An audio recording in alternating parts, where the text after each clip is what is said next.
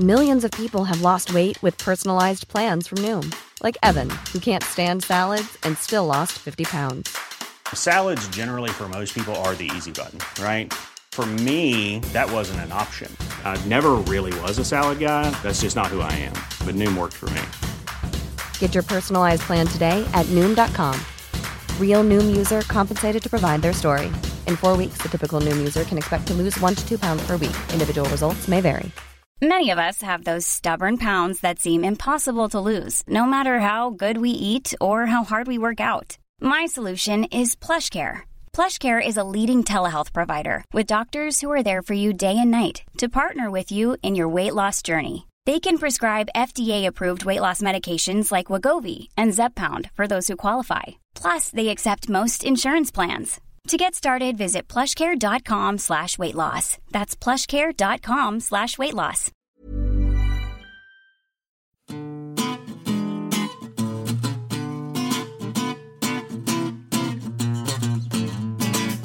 Hi, I'm Helen, And I'm Stephen. and welcome to the New Statesman podcast. This week, we talk about whether or not Theresa May really hates Parliament. we discuss Brexit's Nigel Farage problem. And you ask us should former politicians just leave and shut up?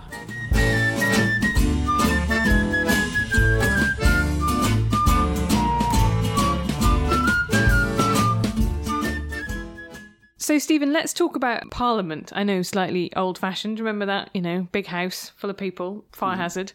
I think there's some, uh, some really interesting stuff going on this week, which sounds probably quite nerdy, but if we can't be nerdy on the New Statesman podcast, where can we be nerdy? Indeed. So, first of all, the thing that happens is the, is the select committees, which are a really useful engine of scrutiny for government legislation, for calling in people. You know, they're the people who managed to call in some of the people who caused the financial crisis. They called in you know, Rupert Murdoch over hacking. You know, they are good places for tough, gritty questions to be asked the government has awarded itself a majority in them, right? Essentially via some sort of fandango involving. Well, the more important thing is the bill committees, which is the bit in committee stage when kind of same comp- composition vote on the process of legislation through, and it also does affect some of the allocation on select committees. Technically, because Parliament is hung, and also because of what's happened to the Lib Dems and the SNP's respective share of the number of MPs, you would expect that to slightly rejig the composition of So the one I saw was as an example. It was like if you had uh, a select committee or whatever, a committee that had five Tories, four Labour, and one SNP. Actually, what the Conservatives really want to do is make that is tip that SNP MP out, right? Yeah. which always just kind of slightly just tweaks it slightly in their favour. The other thing is that opposition day debates. So there were two opposition day debates on Wednesday. One was put down by uh, Angela Rayner, which was about tuition fees, uh, voting essentially on the rise from I'm going to say from nine thousand to nine thousand two hundred and fifty. Correct me if I'm wrong. And then the other one was on the NHS pay rise. And this was quite a smart bit of opposition politicking from Rayner. I think you wrote about it in your morning email, right? so the, with with the Rayner vote, it wasn't a kind of technical. The opposition has been granted a slot. She used an arcane procedure to bring a formal vote on something that al- the government had already passed with a statutory instrument, effectively as a kind of embarrassment technique. The opposition is arguing that this is binding and the government has to do something. The government is, of course, arguing that it's not. You would assume that the government would, unless it massively manages to mess something up, which is not inconceivable, would win the vote on the principle of whether or not it had to hold it. But it is a, another sign that Angela Rayner is not, unlike some MPs who I won't name, is not just a backstory. She's you know, she's you know hired very well in terms of her team. She does both the kind of art of doing sort of like flashy opposition and also the kind of graft of finding stuff like this to uh, embarrass the government with. But Theresa May's response is fascinating, right? Because she's basically said, kind of a la Cameron over Syria, I'm, well, in that case, I'm taking my ball home. And actually, she said, I'm not going to whip Tory MPs to attend any of these votes. You can stand there all you like until you're blue in the face, but we're not going to turn up. Boo. Actually, in a vacuum, I. Oh God, I'm going to be really pro Tory this week. So take the issues in sequence. On the bill committees thing, right? If you can get a majority of people in the House to vote and you have a majority and you deserve to have one in on bill committees, you de facto have a majority, right? It's a fair cop.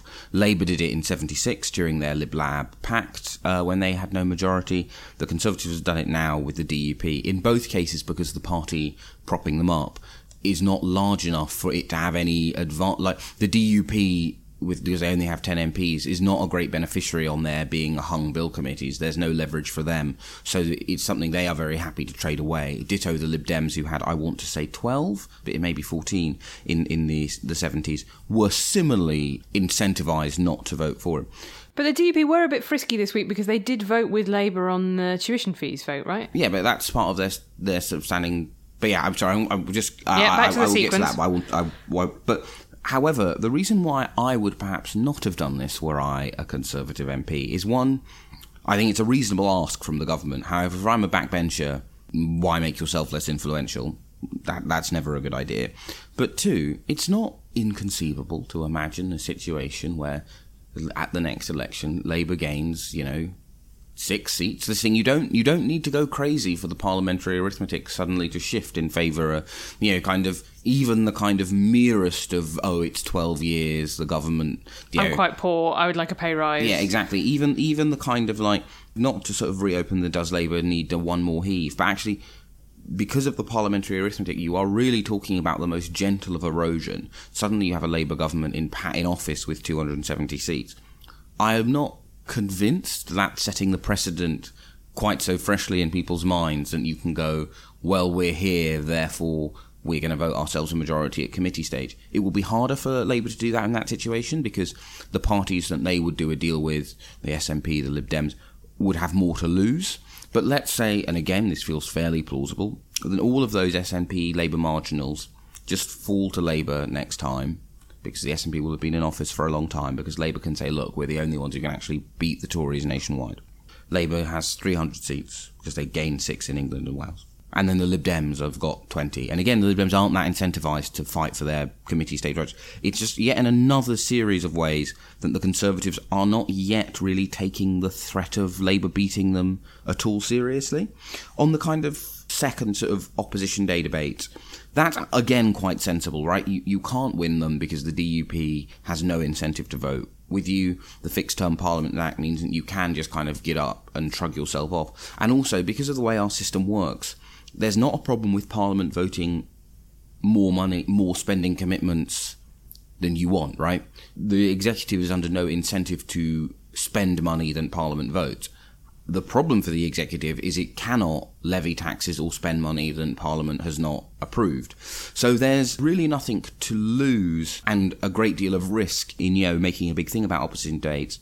However, and this is the slight weirdness of Theresa May's lack of political nous, what they ought to have done right away after the election is be incredibly generous with opposition debates, day debates. Instead, they've basically halved the total number available. If you have no majority, opposition day debates are great because they're a day when you can go, oh, do I have to worry about being beaten on committee stage or, you know, Dominic Grieve getting angry? No, you just go, oh, opposition day debates. Guess we're going to lose that one. Yes, it does increase the opportunities for Labour MPs to go viral on Now Hear This or Momentum or their own pages, giving a speech and then the camera cuts to an empty Tory bench. However, that is going to happen anyway, even on votes the Tories have won. So there's no real harm in slightly increasing the number of opportunities for that to happen because it only needs to happen once and it definitely will happen once. What was the third thing? I don't know what the third thing was. The third Maybe thing was tuition fee vote, wasn't it? Well, and the NHS pay rise. But uh, I, uh, I, yeah, I think the third thing is as well. I just see this as part of Theresa May's. Well, it was something we talked about before. Her slight contempt for democracy. Uh, you know, she has got a pretty wide authoritarian streak, and I think that's of a piece with the Henry VIII powers. I mean, she's definitely somebody who finds. You know, Parliament a bit of an encumbrance. Particularly, I think Brexit has given her the opportunity to indulge that even more, right? To represent anything that isn't just people nodding through what she wants as being unpatriotic and wrecking, right? Yeah, she Um, she dislikes scrutiny, and she clearly bears. Yeah, I mean, so there are a couple of examples. Obviously, having a go at the National Trust about the nonsense Easter egg story. Uh, there's some Weird Big Ben gate, that was strange. Yeah, and some people in, in the among the Commons clerks believe that her involvement in the Big Ben thing was because they she was angry with them for saying, "Look, technically, you don't get a majority on select committees. Sorry, them's the rules." She had her bell based revenge. I, I think one of the things in general is fascinating about this era of conservative politicians is the way none of them have what I would call a healthy relationship with revenge. Well, yeah. Well, we can, I was going to say we can talk about George Osborne if you want in the context of that. Uh, You know, who uh, Ed Caesar's written a profile of for Esquire magazine, I believe, in which someone tells him that George Osborne has been heard to say, "I won't rest until she's chopped up in my freezer," which is, you know, it's only reported speech. It's not something he got directly from Osborne, but it's quite in the zone of other things he said about her being a dead woman walking and a zombie prime minister and all this sort of kind of stuff. And I do think there is prime beef. I mean, the the accepted version of her sacking him is her saying, "Get to know the party better," right? Which is a pretty brutal cuss on somebody who put so much time into patronage and promotions. And she did delight in, um, know, in, in briefing that she'd sacked him and the manner of his sacking. But I think the thing is, in a way, right, if you're George Osborne, right, you've won, right? Except in a very real sense, you've also lost in that you lost the EU referendum and therefore your career. But in terms of all of the Cameroons, right, the the referendum has ended the career of like their most deft politician, right? He was unable to bring on his preferred successor or any of the next generation. This is why I always Then- see him as the Mandelson of the Tory party, right? This Yeah. incredible b- brain, but ultimately became kind of toxic and became associated with the thing they didn't want and is now kind of reviled by a large section of his own party. But crucially, the thing with Osborne, right, is that he is probably going to be validated about Brexit. We're all going to be validated about Brexit, Stephen. not being great. He's earning a huge amount of money, effectively, as far as I can tell, saying to like BlackRock, well, when I was Chancellor, we did a lot of deals, right? I mean, I'm fascinated by what it is that businesses think they are actually receiving when they pay these large sums, but you know, what And he is editing a paper which, while it's politics and not mine, is like quite a good product, right? Well, he also seems So- to be enjoying it. This is the thing. I think on a day-to-day basis, you said who's getting more enjoyment out of the, you know, it's it's George Osborne sipping his morning cup of tea and eating his breakfast that his assistant has brought to him while he sort of cackles over the leader column, versus Theresa May having to look at yet another kind of program motion. Yeah, I think it's one of those things where just like she's in bags in your freezer, mate. Like, yeah, like, like you know, like the, the the Cameroon argument about the things that May should not have done or said to win a majority were were validated in spades, right? You can just see that by like the shift of like the affluent minority vote back to Labour, or you know, the loss of the majority, or it's The just, loss of Kensington is yeah, it's just like one of those things where it's just like you know you've won. With Theresa May, I can kind of get why she's you know a bit embittered because let's face it, she's probably got a lock on the like worst prime minister ever rating. Well, well, let's return to that in a uh, in a future podcast.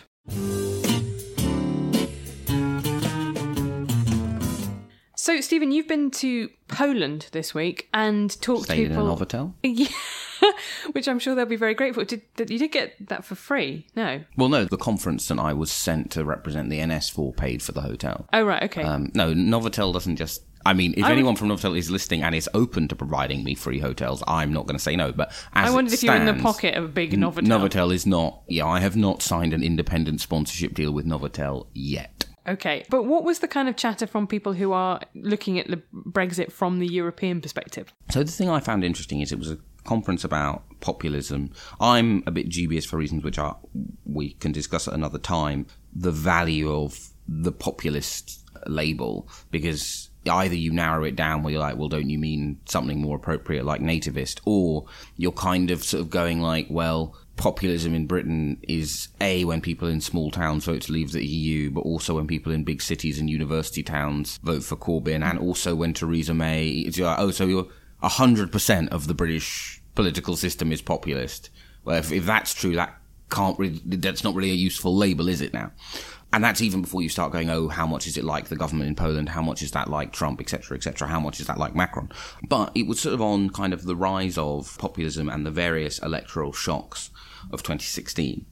And the thing I found interesting, both on the panels I spoke on and at the various meals that we were all shuttled to, is you're talking about the Brexit referendum, and someone said, "Oh, you know, these things that people, you know, hadn't really seen." I was just like, you know, well, look, Euroscepticism has always been, in my view, a wrong-headed idea, but a respected part of the political mainstream and the British establishment. Iain Duncan Smith and Michael Howard, both of whom could theoretically have become prime minister, were Eurosceptics. William Hague and David Cameron both did an awfully good impression of a Eurosceptic for a long time. I wasn't making that face at you, by the way. I was making that face at the thought of Iain Duncan Smith becoming prime minister, and it might. I it's like when you put like salt on a slug. That's kind of how my brain reacted to that idea. But you know, it is entirely plausible, right? Theoretically, he was the guy who could have beaten Tony Blair.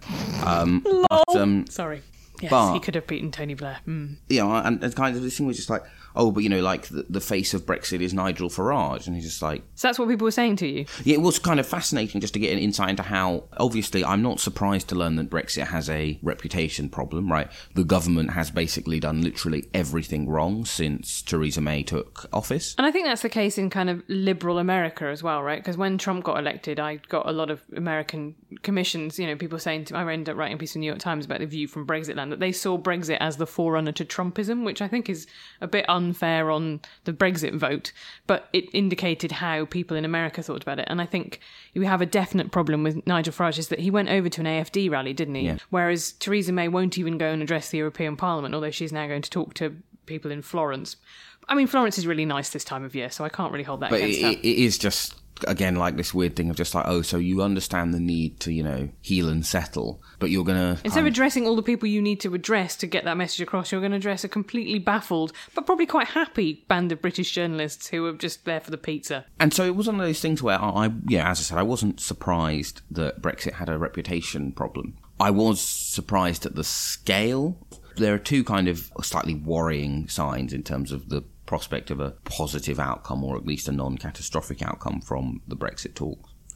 The first is that this idea that a lot of Eurosceptics seem to have, and people go, oh, you know, but the economic damage, yada yada. Even in Poland, which is in you know in many ways has a great deal to lose from Brexit because it will increase the speed of having a two-speed Europe where the eurozone basically decides and the periphery either opts out or goes along with it, but it, does not have a lot of freedom hmm. other than those those two choices.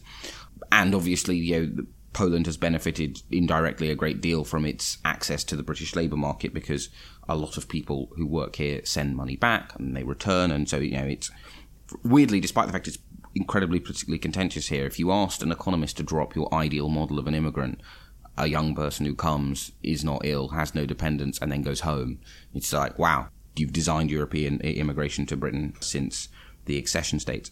The other sort of interesting thing, I think, in terms of the worrying side, is the one thing that people do think is for domestic consumption is this whole we need to walk away from a, a no deal. It would hurt them as much as it would hurt us. That is very much not someone else, and it wasn't just Polish people, it was people from all, all around you. That is very much something that people think is just Crazy talk. crazy talk, but they also think it's crazy talk for the benefit of their right flank. Which I mean, it would be fair enough if it was crazy talk for the benefit of Theresa May's right flank. I think the difficulty is is when you have people like Nick Timothy who say what you you know say what you like about him is a pretty good idea of like what the sort of thought within Downing Street and the centre of the, the project is, are going, oh, we should prepare for a no deal, which is just a nonsense scenario. There is no such thing as preparing for a no deal. People in the nations of the EU do still think, and what that means is, of course, no, we're not actually going to prepare for a no deal. So I think both the reputational hostility towards Britain is higher than I thought, and the awareness of some of the delusions of the current government's opinions about EU UK leverage is smaller than one would hope either. So that's my cheerful message from the Warsaw Novotel, which is really nice. You get a great view of the whole city.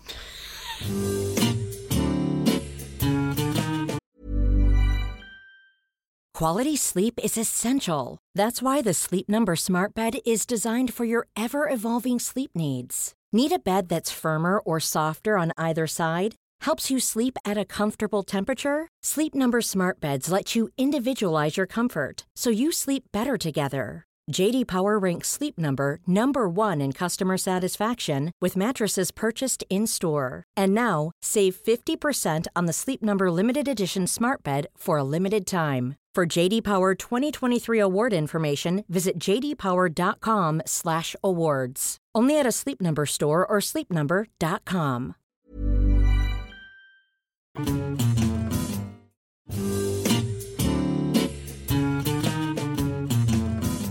And now it's time for a feature we like to call, You ask us. indeed, And the question of the week is basically Should former politicians F off, essentially? I'm boiling it down. Uh, and the reason this has come about is for two different reasons. First of all, Tony Blair was on the Andrew Marr programme, as was I. I mean, he was very much the warm up act to me, I think, talking about his you know, basically we could kind of we could stay in the EU if only we did something about immigration, guys. Plan, which is I think not a great plan. But the other person is Hillary Clinton, who's this week published her memoir, What Happened, which I'm reviewing for next week's New Statesman, and which has been greeted by an inevitable outpouring of kind of like, oh, Hillary's trying to blame everybody but herself. Like, who wants to hear from you? You lost. Like, give over. You know, you're a discredited LCM regime.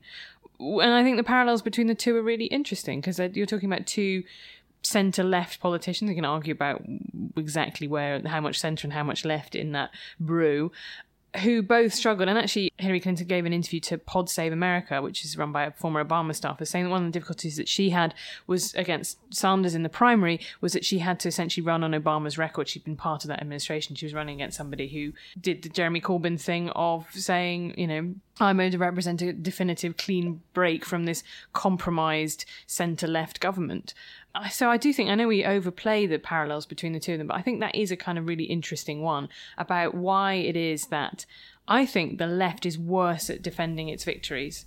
I think it's it's it's prone to to self examination actually encouraged by the right often.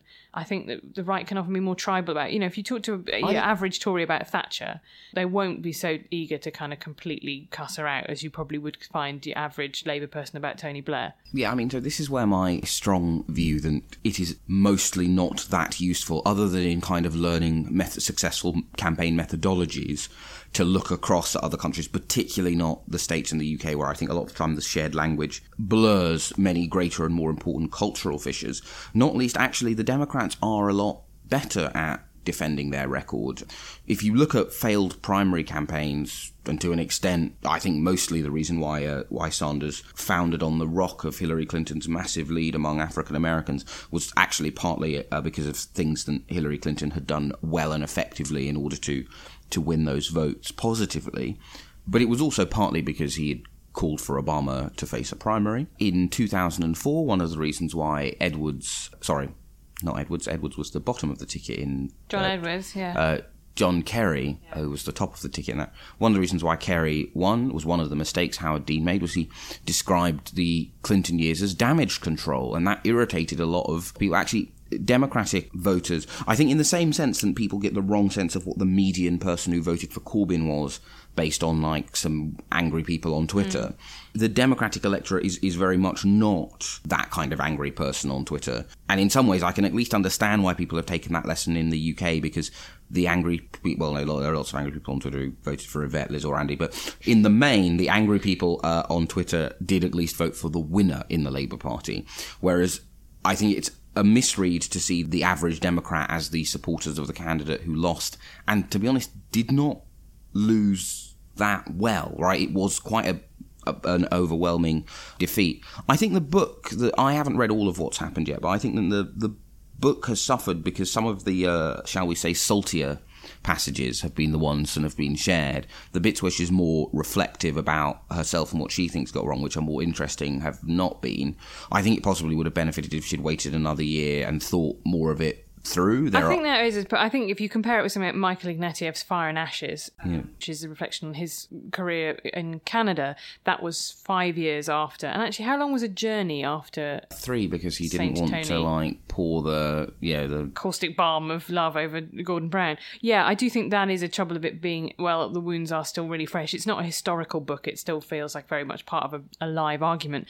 But I thought it was more interesting the bits I've read so far, and I'm still playing through it a i think it, it, gives her personality better and i think that's a really interesting thing about the fact that she was uh, attacked so relentlessly for being overly controlled and actually you can see that that was an act in some respects and i can, I can see why that she did it that kind of relentless discipline but it was it was undoubtedly a problem and one of the things that she says on the podcast you know she could go back in time to just before she announced in her speech and tell herself something she, you know don't you can't run a conventional campaign against you know essentially two populists I know we're not allowed to use the word populist. See the previous. But I mean, sentence, I think. But two people who didn't expect to win, right? I think the thing is, is that in some ways the the slight weirdness to me about the whole thing, right, is she's not going to run again. Her political career is over. It is primarily of use and of value as a, a historical source that will be interrogated and we will weigh it against the inevitable other accounts of, of that campaign and what went wrong. And we will also, I imagine. So the, the fascinating thing, I think, right, is that because the margin was so small, you can point to lots of things that the Clinton campaign was the victim of, and if it had been different, it would have won. You can point to lots of mistakes that the Clinton campaign made that if it had not made, it would have it would have won. But weirdly, all of those do come together to an election which does basically look exactly like the historical trend line, which is for, given the state of the economy, given for the generic Republican. I do think there are definitely some things to take away from it, though, like um, something that Evan Osnos in the New Yorker said to me when I was writing about fake news and balance, that Donald Trump was allowed to call in to Sunday shows and essentially just gob off about whatever he wanted to once he was an officially established candidate. So there was this level where he was treated as a as a media personality and they none of the you know I think that's something that, that, if I were Hillary Clinton I would still have a grievance about is that she was treated like a serious candidate. He was treated like a, a kind of circus sideshow right up until the end. And that was very flattering to him. That played absolutely to his strengths. Yeah I, I think my instinct is though in general I always feel any less than a centrist or centre left or you know, or, you know however far left you go campaign whenever one of the lessons it takes is like the media, the, the media was beastly to us. It's just like it's true, but I just don't think it's a useful starting point. I think the question with Blair is very different because Blair's intervention in the EU debate is not primarily a historical document. It is an attempt to influence the existing debate. I think you know ultimately, like as an embattled pro-European, I do get a bit annoyed at people's refusal to take any help than they can get. I think John Major was a pretty rubbish prime minister, but actually, like it is very important, and I think it will. Yeah, he was still involved in peace negotiations with Northern Ireland, and it, therefore I'm kind of interested in what he thinks I about what Brexit do, might do to. I, yeah, I also think even if it had been seven years of unadulterated failure, which Northern Ireland decided it mostly was, you, you they, he's still been in the chair, right? And like also, he has a relevant life. It's experience. kind of one of those things where just like sometimes you've just got to kind of like take the yeah, it's a bit like um, I'm sure that at least some of the celebrities who endorsed Jeremy Corbyn on Twitter and on Facebook, which obviously did help and did create this sense that have got slightly questionable tax arrangements. But you know what? Who cares? It's it's it's all fuel in the tank. And the most important thing in British politics, in my view, is reminding people that yes, we had a referendum, and it's right than the outcome of that referendum be enacted, just as it's right after the 2015 election that George Osborne tried his disastrous, and seeing as I think you can draw a direct line between the 2016 budget and at least some people voting to leave, it's perfectly right than, than he was able to implement that. However, it was a mistake on the part of three of the four leadership candidates in 2015 to go, maybe everything we know about economics isn't true, and actually a more uh, regressive and austere way is the way forward because it's just not the case. And with the with the EU, yes, brilliant, right? The outers won the referendum. Congratulations, you know, pat yourselves on the back. But actually, it's important to retain the argument that if you are concerned about the pressure on wages and prices caused by the pound falling against the euro, it's quite hard to resolve that if we stay outside of the EU. If you're concerned about our low productivity, ditto, right? Like, you, it's important to keep that argument alive. I think in this specific case, Blair was returning to a failed strategy of how you manage discontent with the free movement of labour, which was under New Labour to insert more and more cruelty into the bits of the system you could control, right? So you, you made it even more unpleasant for people from outside the EEA to come through customs. And then there's this idea of like, oh, well, if you restrict the right of people to claim welfare. Yeah. My instinct, seeing as the economic argument in favour of free movement, right? If, if anything, the problem with free movement is it is restricted to just 28 countries you know, to be all like Hillary at the Goldman speech, like free open borders, right? I think you're a citizen of the world right there. Um, seeing as the, the problems with free movement are economically just open and shut, right? It is a good thing. I think suggesting that the solution to win support for it is saying, oh, well, we'll pull a policy lever to restrict it is probably a misread because if it was about tangible conditions on the ground in terms of how immigrants are treated coming in, people would support it. Yeah, I agree yeah. with you. I think the most I think the most important thing about that Blair alternative. I mean, Mehdi used to use this phrase all the time in his columns. Tina, you know, there is no alternative. And one of the kind of things you can do when you're in charge and you run the government, exactly as you were talking about, Osborne economics is you can say, no, no, no, this is common sense. I'm in charge of what's common sense. And there's a huge value to having somebody with big name recognition going, just kind of pop this out there that I still think it was a bad idea and we shouldn't have done it. Like, that is a useful thing to stop you being kind of gaslit into this idea that you're not allowed to say, you know, that you were against it or it's unpatriotic to say this business is moving its headquarters to Frankfurt. Hmm, wonder if should worry about that. And I think that's where the value of that intervention lies.